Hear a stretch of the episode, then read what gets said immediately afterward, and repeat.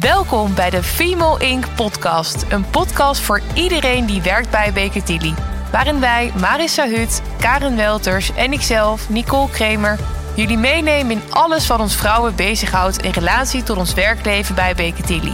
Niet alleen gemaakt voor vrouwen, maar juist ook voor mannen. Veel luisterplezier.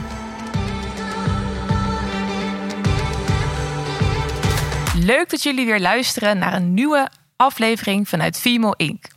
In deze podcastaflevering verwelkomen wij een inspirerende spreker, trainer en onderzoeker die niet onbekend is bij Beketili.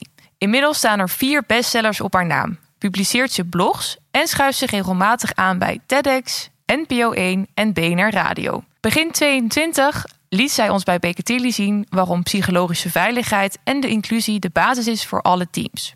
Hoe privileges en onbewuste vooroordelen in je besluiten en handelen sluipen en hoe je daar samen in je team iets aan kan doen. We zijn ontzettend blij je te mogen introduceren. Welkom Esther Mollema. Dankjewel. Welkom Esther, fijn je weer te zien. Superleuk om jullie in levende lijven te zien. Inderdaad. ja, dat was toch wat anders in uh, eh, 2022 vanuit ons beeldscherm. Ja, hè? ja, zeker. Wat fijn dat we je aan tafel uh, mogen welkomen. Nou, we kennen je natuurlijk al in de Beek Tilly, maar zou je nog eens wat uh, kort over jezelf willen vertellen? Ja, ik uh, reis veel land af bij allerlei soorten organisaties um, om te spreken over die onderwerpen waar ik met jullie ook over spreek. En ik zie echt wel snelle verandering in Nederland over de noodzaak om dit te doen. En, um, en, um, en om hier samen aan te werken. Dus ja, hè, jullie, ik weet dat jullie met Jan Rotmans hebben gewerkt bij de dingen. Maar ik, ik geloof wel dat heel veel organisaties het zien op dit moment niet als een verandering, een tijdperk met veel veranderingen, hm. maar een verandering van tijdperk. En daar hoort ook bij met wie je samenwerkt, wie je promoot, wie je de kans geeft. Hey, en uh, je ziet natuurlijk veel organisaties vanuit jouw rol. Uh, nou, zo ook natuurlijk Baker Tilly. Wat is eigenlijk jouw aftronk geweest van de workshops die je met ons gedaan hebt? Ik vond het heerlijk om te doen. Ik vond het ook. Um, uh, het was natuurlijk online toen allemaal. Hè. Het waren wel voor hele grote groepen. Ik vond het bijzonder hoeveel mensen er meededen. Ik vond het bijzonder hoeveel um, aandacht er was. Ik vond het ook bijzonder dat er best wel veel mensen heel kwetsbaar waren en durfden te zijn over de dingen die ze meemaakten, die ze herkenden. Um, en, um, en het was ook wel een onderwerp waarvan ik kon zien dat um, het ook nog wel een beetje een nieuw onderwerp was. Dat sommige mensen ook nog wel hè, nog nooit eerder over dingen hadden nagedacht over hoe ze gaan. Hè. En uh, dat, dat kun je ook merken. Dus er waren ook wel grote regionale verschillen. Heel erg ligt het niet altijd aan de regio, maar ook wel een beetje aan het leiderschap van, van, van, zo'n regio. Uh, hoe ver de organisatie was en hoeveel ze al over het onderwerp met elkaar gesproken hadden? Ja, het kwam, je kwam echt op het goede moment. Uh, we waren bezig met uh, meer te leren over het onderwerp. En jouw workshops hebben dat echt wel teweeggebracht. Uh, we hebben veel goede gesprekken gevoerd daarna. En nou, je gaf het al aan, wisselende reacties. Ehm, in de regel hele positieve reacties ook gehad. Maar we hebben ook best wel gesprekken gevoerd die wat lastiger waren. Hè, waarbij je um, ja, toch ook wel met elkaar sprak over kansen die iemand krijgt. En iemand die aangeeft van ik heb uh, ja, ook het snot voor mijn ogen gewerkt om deze positie te bereiken. En dat, dat is ook zo, daar gaat het ook helemaal niet om. Dat doet iedereen. Hè? Het gaat erom dat je de kans krijgt en herkend wordt uh, daarin. En ja, ik vond dat wel eens ingewikkeld hoor, Esther, om die mm. gesprekken te voeren. En, um, maar goed, het, we hebben het wel gedaan. En ik denk daardoor ook uh, stappen kunnen zetten. En, en, dat was ook de intentie. Ja. Daarvoor hadden we je ook uitgenodigd, omdat we in de fase waren waarin we meer wilden leren over het onderwerp. En het goede nieuws is dat we het nog vaak over jou hebben. En uh, dat we er vaak nog terughalen. En nog ook wel denken aan de testen die je met ons gedaan toen hebt. Uh, maar vooral de gesprekken die we erover voeren. Ja. Ja, het heeft ook wel wat teweeg gebracht. Hè? Je ziet dat, dat sinds die tijd er ook veel meer initiatieven zijn gestart en veel, veel dingen zijn al aangepast. Uh, Female Inc. is gelanceerd. Dus er gebeurt van alles uh, op verschillende vlakken. Uh, waardoor je wel al beweging in de organisatie ziet. Ja. en ik herken ook heel erg als het onderwerp vrij nieuw is voor mensen. Dat ook veel mensen uit hun emotie reageren. Gaan we het dan nu oneerlijker maken? Onze intentie is om het eerlijker te maken. Ja. En ik heb me het snot voor de ogen gewerkt. En hoeven mensen dat dan nu niet meer? Nee, er zijn ook andere mensen die het snot voor de ogen hebben gewerkt. Maar die de kans niet hebben, die, die kans niet eens krijgen. Of niet op lijstjes staan. Hè? Ja. En, uh, dus dat is heel herkenbaar van het begin van zo'n dialoog. Dus uh, super. En ik vond uh, dat er en mannen en vrouwelijke leiders waren die het heel goed het initiatief droegen. Wat ik er nog heel erg van herinner, is dat het ook zo belangrijk is dat die leiders het goede voorbeeld geven. Want je zag heel erg dat waar de leider zelf wat kwetsbaarder durfde te zijn. Um, de andere dialogen op gang kwamen dan waar bijvoorbeeld de leider de kritische vragen stelde. Van uh, is dat wel echt waar? Of uh, hoe zit dat dan precies? Hè? Dus het is interessant om te zien hoe enorm belangrijk dat leiderschap is. Ja, nou, de gesprekken die wij ook met elkaar gevoerd hebben, is Ehm, we zien in onze uh, beroepen dat het best moeilijk is om aan goede mensen te komen. Ja. Dus we hebben collega's die inderdaad ook zeggen van ja, ik heb jarenlang geïnvesteerd in mensen die inderdaad op mij lijken.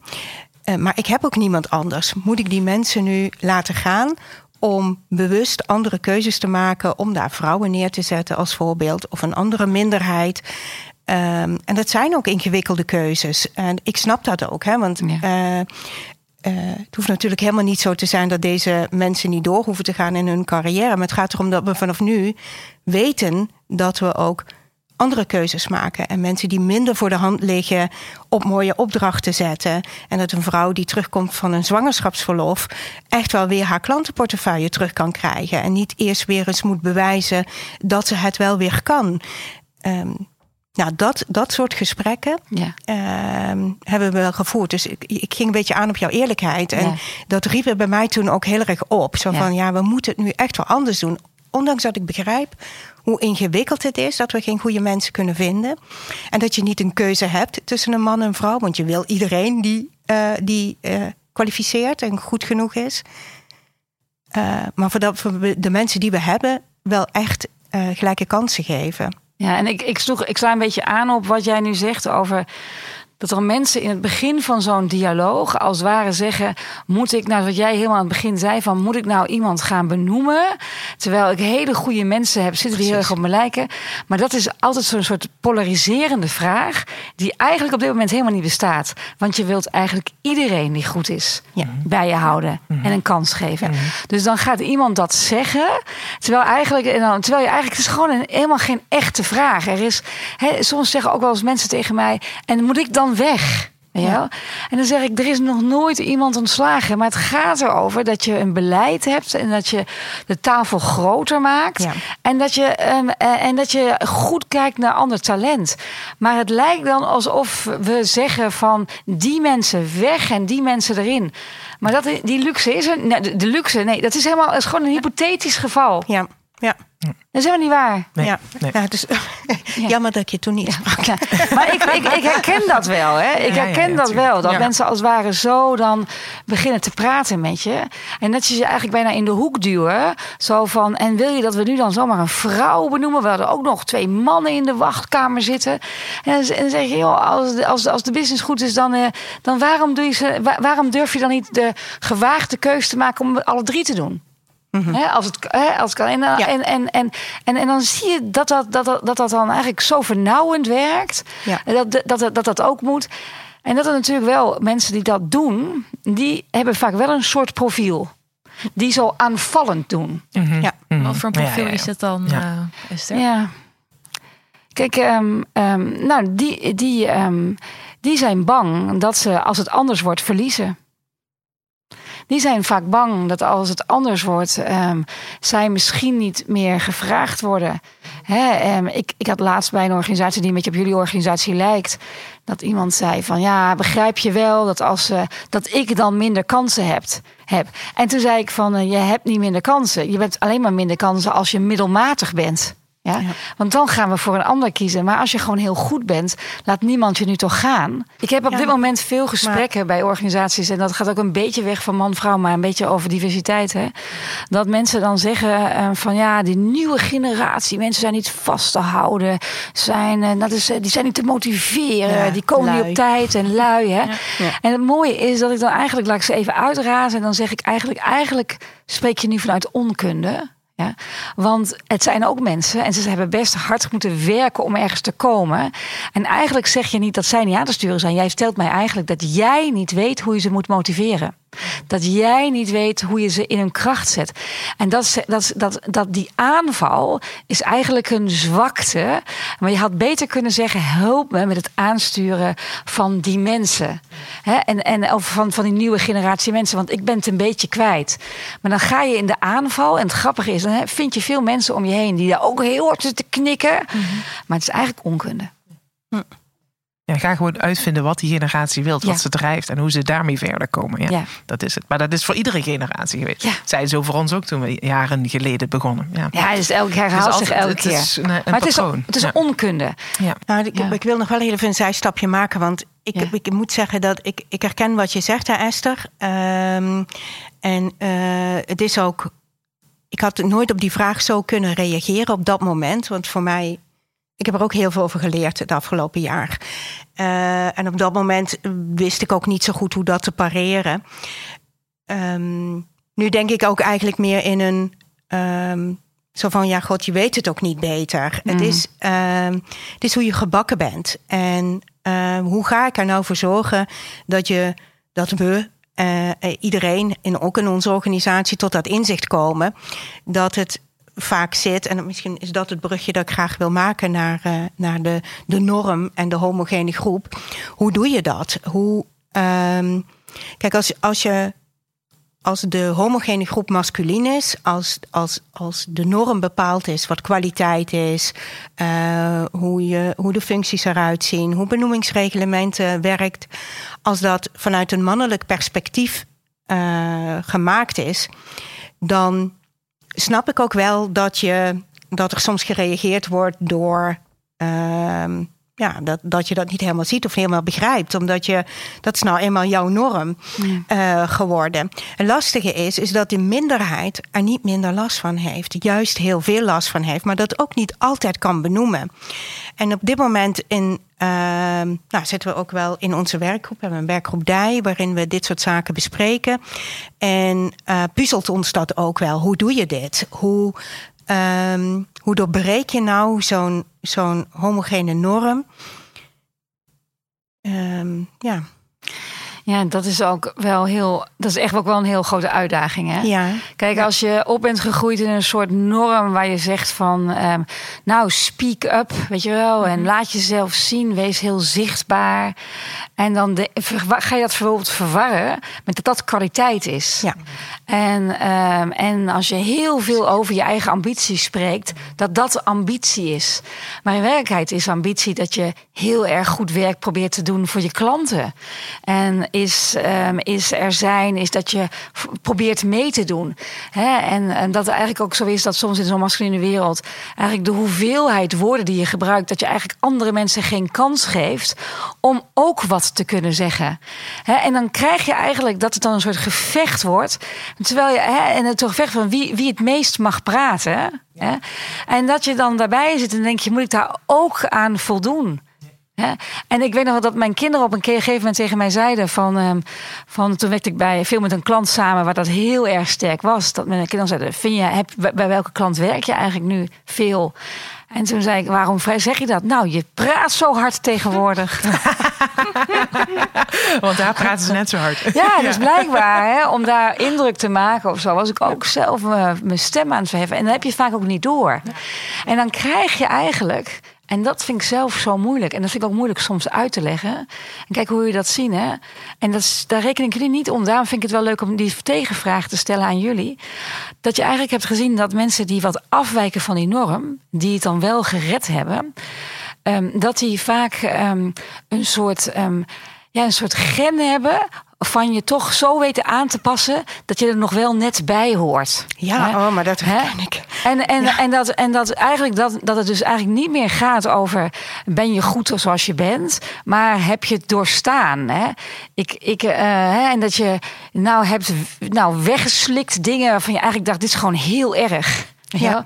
Maar dit, dit is, en dat je denkt van ja, ik ga er niks over zeggen, want dan hoor ik er niet meer bij. En dat het bijna, bijna een soort iets is. En dat, nou, dat, dat, um, nou, dat, dat, ik, dat, ik dat, dat ik dat, me dat steeds meer realiseer. Dat ik hele goede collega's ben verloren, mannen en vrouwen, die, die niet bij die norm hoorden, maar die wel heel goed waren, maar dat aanpassings- of dat kopingsmechanisme mm misten. En die zijn weggegaan en die doen nu wat anders. En die waren eigenlijk heel goed en die hadden nu heel veel dingen. Maar en, en, en nou, misschien als je nu partner bent bij zo'n organisatie of wat werk wat je ik doet en wie wat ook, heb je dat gen misschien net wel gehad dat je het overleefd hebt. Maar het zegt niks over dat je beter bent. Ja, nou, ik kan er nog een goed voorbeeld zijn, want ik herken dat heel erg. Ik denk dat ik best wel wat masculine eigenschappen heb overgenomen in de afgelopen jaar. En ik weet nog precies op welke momenten dat ik thuis kwam. En uh, mijn man zorgde er dan voor dat hij er was, want hij zorgde dan voor de kinderen. Uh, hij kon wel op tijd thuis en ik stond in files. En uh, hij haalde ze op meestal, hij ging koken. En dan kwam ik thuis en dan was ik nog steeds in een, nou ja, vrij directieve modus. en ja. ik weet dat hij altijd tegen mij zei: van oké, zet je even het knopje werkmodus uit. Ja. ik wist dat ik, dat is een soort aanpassing die ik deed om uh, het voor mezelf ook gewoon gemakkelijk te maken. Daarmee maak je het ook. Uh, ik vond het helemaal niet erg. Uh, ik herken niet eens meer allemaal wat ik ervan heb overgenomen. Maar het is wel een overlevingsstrategie, inderdaad. Een tactiek. Ja. Ja, dat verandert. Ja, en dan zul je ook een andere skillset nodig hebben. De vraag is natuurlijk of die hele grote groep ook die skillset überhaupt wel heeft. Want, want als je bent gekomen in een organisatie waar je heel goed past, heb je minder je aanpassingsvermogen geoefend? Heb je minder met je, met je variabele dingen geoefend? Heb je, mis je eigenlijk een beetje levenservaring en werkervaring onder, onder moeilijke omstandigheden? En daar gaat die groep straks van profiteren, die diverse. Wat mooi is, hè, is dat we, ik hoor je dat nu zeggen, Esther, en geeft ons ook wel ideeën, ook die we in de werkgroep bespreken. Um, een soort quick wins die je in de organisatie kunt toepassen. Waarvoor we zorgen dat we bijvoorbeeld onze jongprofs meer betrekken. Dat we, uh, wanneer het bijvoorbeeld over innovatie gaat, juist mensen die in de minderheid verkeren daar aan tafel gaan brengen. Um, dat we, um, nou ja, de rechtspraak doet dat zo goed, hè, dat de jongste gediende het eerst mag spreken. Heel mooi. Uh, dat zouden wij ook kunnen invoeren. Ja, en, uh, niet verkeerd. Bijvoorbeeld, heeft iedereen evenveel gesproken in een vergadering? Mm -hmm.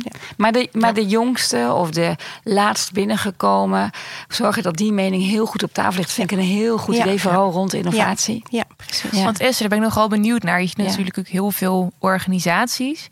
Um, ik denk dat er best wel wat kleinere interventies nu aan het uh, bedenken zijn. Wat werkt volgens jou? Als je kijkt naar hoe kun je nou die, hè, die normgroep nou, aanpakken, wil ik het bijna zeggen. Van wat voor uh, succesverhalen heb je die je met ons zou kunnen delen, waar je dan moet beginnen? -hmm. Het aller, allerbelangrijkste wat ik op dit moment zie, is dat je als organisatie de keus maakt dat mensen niet meer kunnen doorgroeien in de organisatie als ze niet bewezen inclusieve vaardigheden hebben om een goed leider te zijn voor alle mensen. Dus dat je eigenlijk gewoon tegen mensen zegt van uh, je hebt prima omzet, je hebt prima dit, je hebt een leuk clubje mensen voor je werk, alleen het is helemaal niet divers en je hebt niet zo heel veel inclusieve vaardigheden. Dus heb je dat eerst te leren. En waar ik, wat ik daar zie hè, in organisaties waar ik nu mee werk, dat als daar een stevige uitspraak over komt, dat vooral diezelfde mensen die het eerst tegenhielden, op dan op een gegeven moment het hardste rennen. Ja. En die gaan, hè, dan gaan ze. Ik ben nu met een organisatie bezig waar ik eigenlijk al tien jaar heel veel high performance werk doe. Hè. En altijd een beetje lachend over dat inclusieve, dat caring stukje van leiderschap deden. En nu is het eigenlijk helemaal duidelijk dat je niet meer in een high potential klas komt, hè, of een future leader klas komt, als je niet bewezen die kwaliteiten hebt. En nu opeens is iedereen wakker geworden. en dat is alleen maar. En en je, mag, je komt, ze hebben dit jaar voor het eerst. Je komt er gewoon niet meer in als je niet daar al bewezen. Nou, interesse. Dus niet dat je, dat je meedenkt, dat je lid van jullie club wordt. Ook al wie je ook bent, man of vrouw. Hè, Dat je mhm. daarover meedenkt. Dat je over innovatie meedenkt. Dat, dat je mensen begeleidt. Ook al niet eens omdat je moet, maar omdat je het graag wil. Hè. En die mensen zijn in het Future Leadership programma gekomen. En opeens heeft de hele organisatie het begrepen. En heb je ze dan wel extra skills aangeleerd? Want dat zit er natuurlijk niet in. Nee. Nee, maar de relatie, het is eigenlijk zo dat je dat, dat, dat wat die mensen gaan vragen is: zijn er programma's voor? Ja, ja, ja en dan, en dan, en dan, eh, en dan zeg je: tuurlijk zijn er programma's voor, kom erbij. En dan, uh, en dan moet, gaan ze ook leren dat diverse mensen met diverse eigenlijk meer ervaring hebben gehad. En dat zij, dat, dat zij eigenlijk de het meeste de leerling zijn. Ja, een hele bijzondere mooie tip. Eh. Ja, die gaan we zeker meenemen als dat zo. En het grappige is natuurlijk, hè, dan ga je eerst met de mensen werken die dat graag willen. En dan ga je met de mensen werken die, nou, die een beetje. En dan op een gegeven moment zeg je, nou, ja, eh, dit is gewoon verplicht. En dan gaan de mensen komen en zeggen, nou, ik vind het allemaal waardeloos. Maar die wordt dan ook wel weer aangepakt door die mensen die het al hebben gedaan. En dan zeggen, ja, dit is wel echt, uh, dit is de leiderschapsstijl die we voor de toekomst nodig hebben. Dus dan gaat de norm de norm overtuigen. In het begin gaf je aan uh, dat uh, we een bijeenkomst hadden gehad waar Jan Rotmans uh, sprak. Ja. Uh, we hadden, dat was afgelopen dinsdag, mm was ons personeelsevent. En Jan Rotmans zei. Um, je, je, we moeten een hele hoop uh, zaken gaan veranderen. Uh, sprak met name ook over duurzaamheid. En uh, dat doe je eigenlijk door een, een Gideonsbende, een kleine groep van mensen ehm, die, ja, die van de kant afkomen. Die ervoor zorgen dat er reuring komt en uh, echt in, in executie kunnen komen. Want die grotere, die grotere groep, waar wat weerstand zit, of die het misschien niet goed weet of niet goed kan, uh, daar moet je niet om draagvlak gaan vragen. Je moet eerst zelf in executie komen, dan uh, gaat het een soort olievlek worden. En uh, dan komt de rest vanzelf wel. Is dat ook zoals je dit ziet? Ja, ik zie hetzelfde wat hij zegt. Eigenlijk die mensen die het meest verzet tonen, laat je links liggen. Je gaat aan de gang met de mensen die het wel willen, maar de kennis en de kunde niet hebben. Die help je. En dan heb je nog een soort Gideonsbende. Die durft in de onderstroom te kijken van wat speelt hier echt en waar moeten we nou precies in veranderen. Hè? En die nemen dan die grote groep van mensen mee die wel willen, maar die eigenlijk niet precies begrijpen van wat moet ik dan eigenlijk gaan doen. Hè? En dat, uh, daar geloof ik ook heel erg in. En dat zie ik ook gebeuren. Hè? Wat we doen te veel in organisaties is dat we eigenlijk de mensen die, um, die het die nu in de bubbel zitten, die het fijn voelt voor hen, die gaan we de hele tijd maar proberen te overtuigen dat ze mee moeten. En, maar gewoon maar, laat maar even, laat maar even zitten. Ja, ja, ja. ja. Ja. Ja. ja. En dan ben ik ook nog wel benieuwd, um, Esse, hoe jij denkt over ook echt meetbaar maken en het stellen van KPI's bij zo'n onderwerp als diversiteit en inclusie. Hmm. Nederland is het land waar we het woord streefcijfers hebben uitgevonden. Dat betekent van we hebben wel doelen, maar dan moet je proberen aan te voldoen. En ik ben er wel voor om af en toe daar een harde KPI op te zetten. Mhm. En dat betekent ook dat er consequenties zijn als je het doel niet haalt. Mhm. En dat moet heel duidelijk zijn. Maar we zijn daar in Nederland eh, nog veel te langzaam mee. En dat vind ik zelf best grappig om te merken. Dat we um, eigenlijk um, in worden gehaald door de besluiten die de Europese Commissie neemt. Uh, zonder dat ze. Um, hè, dus dat wij eigenlijk nog praten over willen we ouderschapsverlof geven. Nou, volgens mij is dat op een gegeven moment van één dag voor, partner, hè, voor partners naar een week gegaan. Maar toen heeft opeens de Europese Commissie gezegd: het wordt vijf weken binnen. binnen. Maar ook over dat we in Nederland nog zeggen: hè, gelijke betaling. Nou, dat is allemaal niet zo nodig, want het is bij wet geregeld. Maar hè, via de Europese Unie moet je gewoon nu bewijzen. De Europese Unie gaat van niet van 60-40 in raden van, gaat van 70-30 in raden van commissarissen naar 60-40. Terwijl wij net de 30 mhm. vonden we al, uh, ja, al, al uh, over de top. ja, er zijn toch ook net wetgeving in Europa aangenomen dat nu gewoon strafbaar wordt ook om mannen en vrouwen op een gegeven moment ongelijk te betalen. Ja, uh, en vacatureteksten ook inclusief geschreven moeten worden. Dat er eindelijk in de wetgeving iets over transgenders wordt opgenomen. Ik als ik dat lees, sta ik helemaal te juichen op mijn stoel. En denk oh wacht, dat is nog de Europese wetgeving. En wat dan in Nederland komen, dan ja, Zijn wel heel jaren veel, verder. Uh, ja, maar, verder. ja, maar de andere kant denk ik um, dat, um, dat dat. Dat is ook een beetje de reactie van organisaties. Maar ik denk ook wel dat het zo langzaam zo speelt dat mensen wat oplettender worden. Om te denken van, uh, als je dat nog niet geregeld hebt, Begin, begin maar eens. Ik, ik, ik weet dat, um, nog geleden was bij een organisatie en daar uh, had een, een, hele goede sollicitant had zich teruggetrokken in de allerlaatste ronde, terwijl ze daar eigenlijk, nou, dat was een favoriete kandidaat. En daar hadden ze ook heel lang naar gezocht, want ze hadden die functie al heel lang openstaan. En die trok zich terug in de allerlaatste ronde. En, um, en toen zeiden ze van, uh, nou, toen zei het waren twee medewerkers die hadden diegene dan als laatste nog geïnterviewd om een beetje de klikgesprek, nou moet je ook trouwens gelijk afschaffen, maar dat deden ze daar nog. Ja.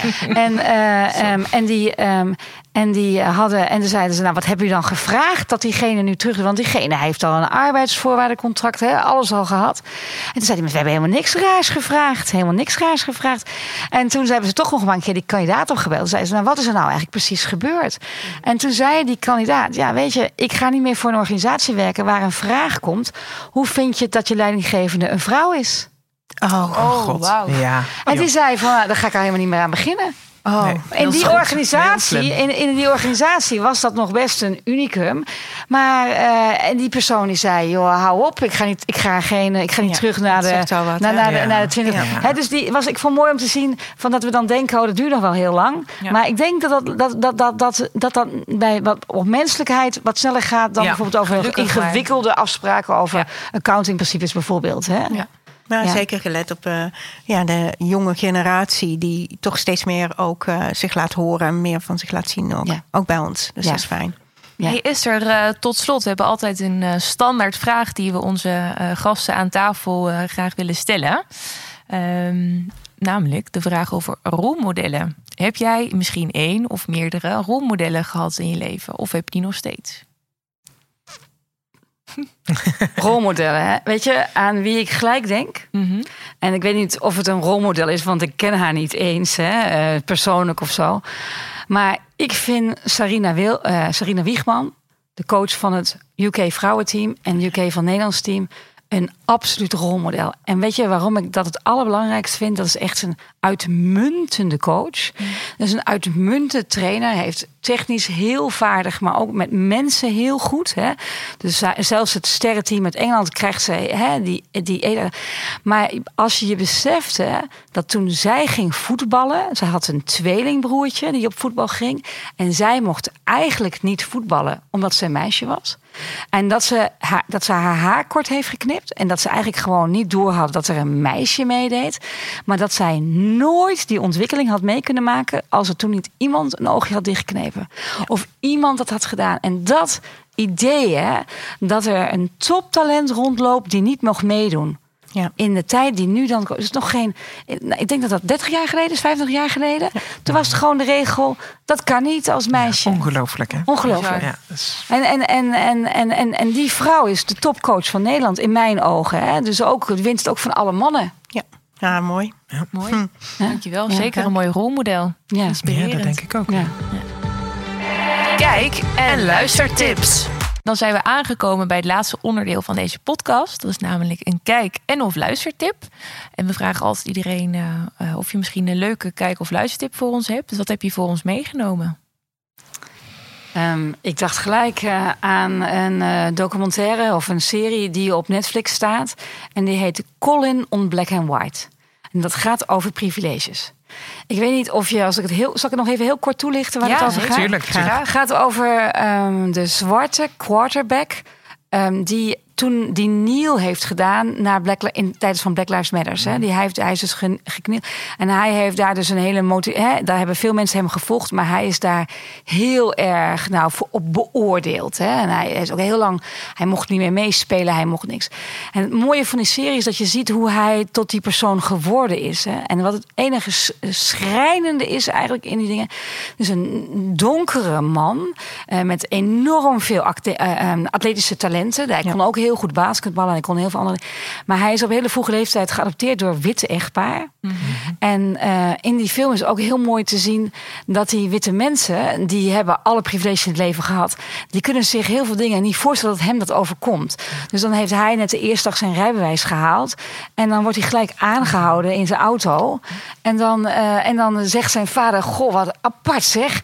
Jij, jij, ik heb mijn hele leven ik ben nooit aangehouden. Jij wordt de eerste aangehouden. Die mensen helemaal niet door dat dat eigenlijk het verschil is tussen op, op privileges hebben. En hetzelfde geldt dat, um, dat, dat ze dat de hele tijd hebben. En zij, zij reageren de hele tijd van: God, dat is ook apart zeg. Dat het jou net overkomt. In werkelijkheid is dat een patroon. En hij, omdat hij ook die ouders zo, die, die, die helemaal niet, die privileges helemaal niet herkennen, die denken dat alles toeval is, wordt hij, wordt hij zich heel bewust dat hij anders wordt beoordeeld, anders wordt gedaan. En hij wil heel graag quarterback worden. Dat is eigenlijk ja, zo'n positie, dat is een leidende positie in zo'n American voetbalteam. En dat ze allemaal, dat al die scouts ook de hele tijd tegen hem zeggen: Ja, je ziet er niet uit als een uh, quarterback. Wat ze eigenlijk betekenen is dat zijn altijd witte mensen. Ja, ja, ja. niet de norm. En, niet, en je bent veel te lang en te dun en al soort dingen. Maar hij wint alles wat er te winnen valt. Maar ze zeggen ook: Ja, je ziet er niet uit als. Uh, als, als ik, ik, en uh, hij zegt dan op het allerlaatste ook, en dat vind ik zo knap van hem, is dat hij zegt: Ja, ik wilde altijd zo graag quarterback worden.